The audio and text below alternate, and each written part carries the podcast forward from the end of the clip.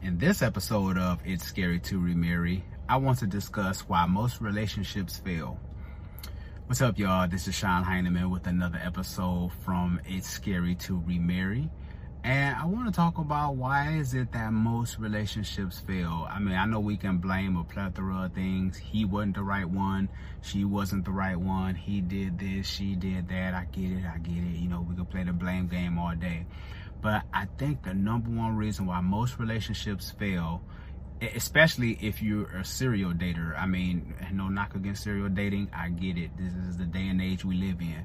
But my only question is, you can't keep doing the same thing expecting different results.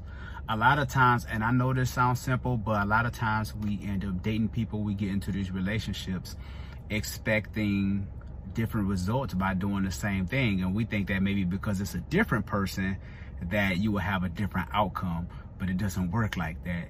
Usually you can date the same person, just different faces.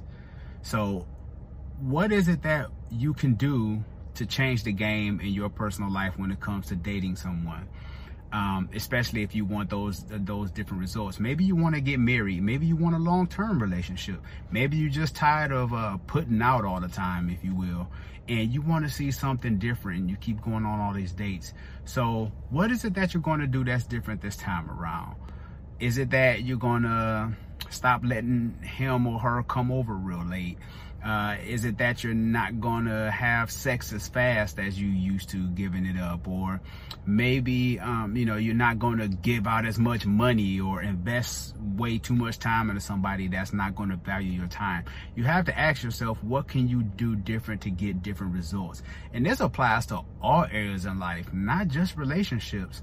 And I realized that when I went through a divorce and I started to date again, I had to realize what is it that I'm going to do different for me to attract a different kind of person and somebody that's going to work in my favor. And a lot of that stuff becomes uncomfortable because there were things in my personal life that I needed to change that made me become a better person.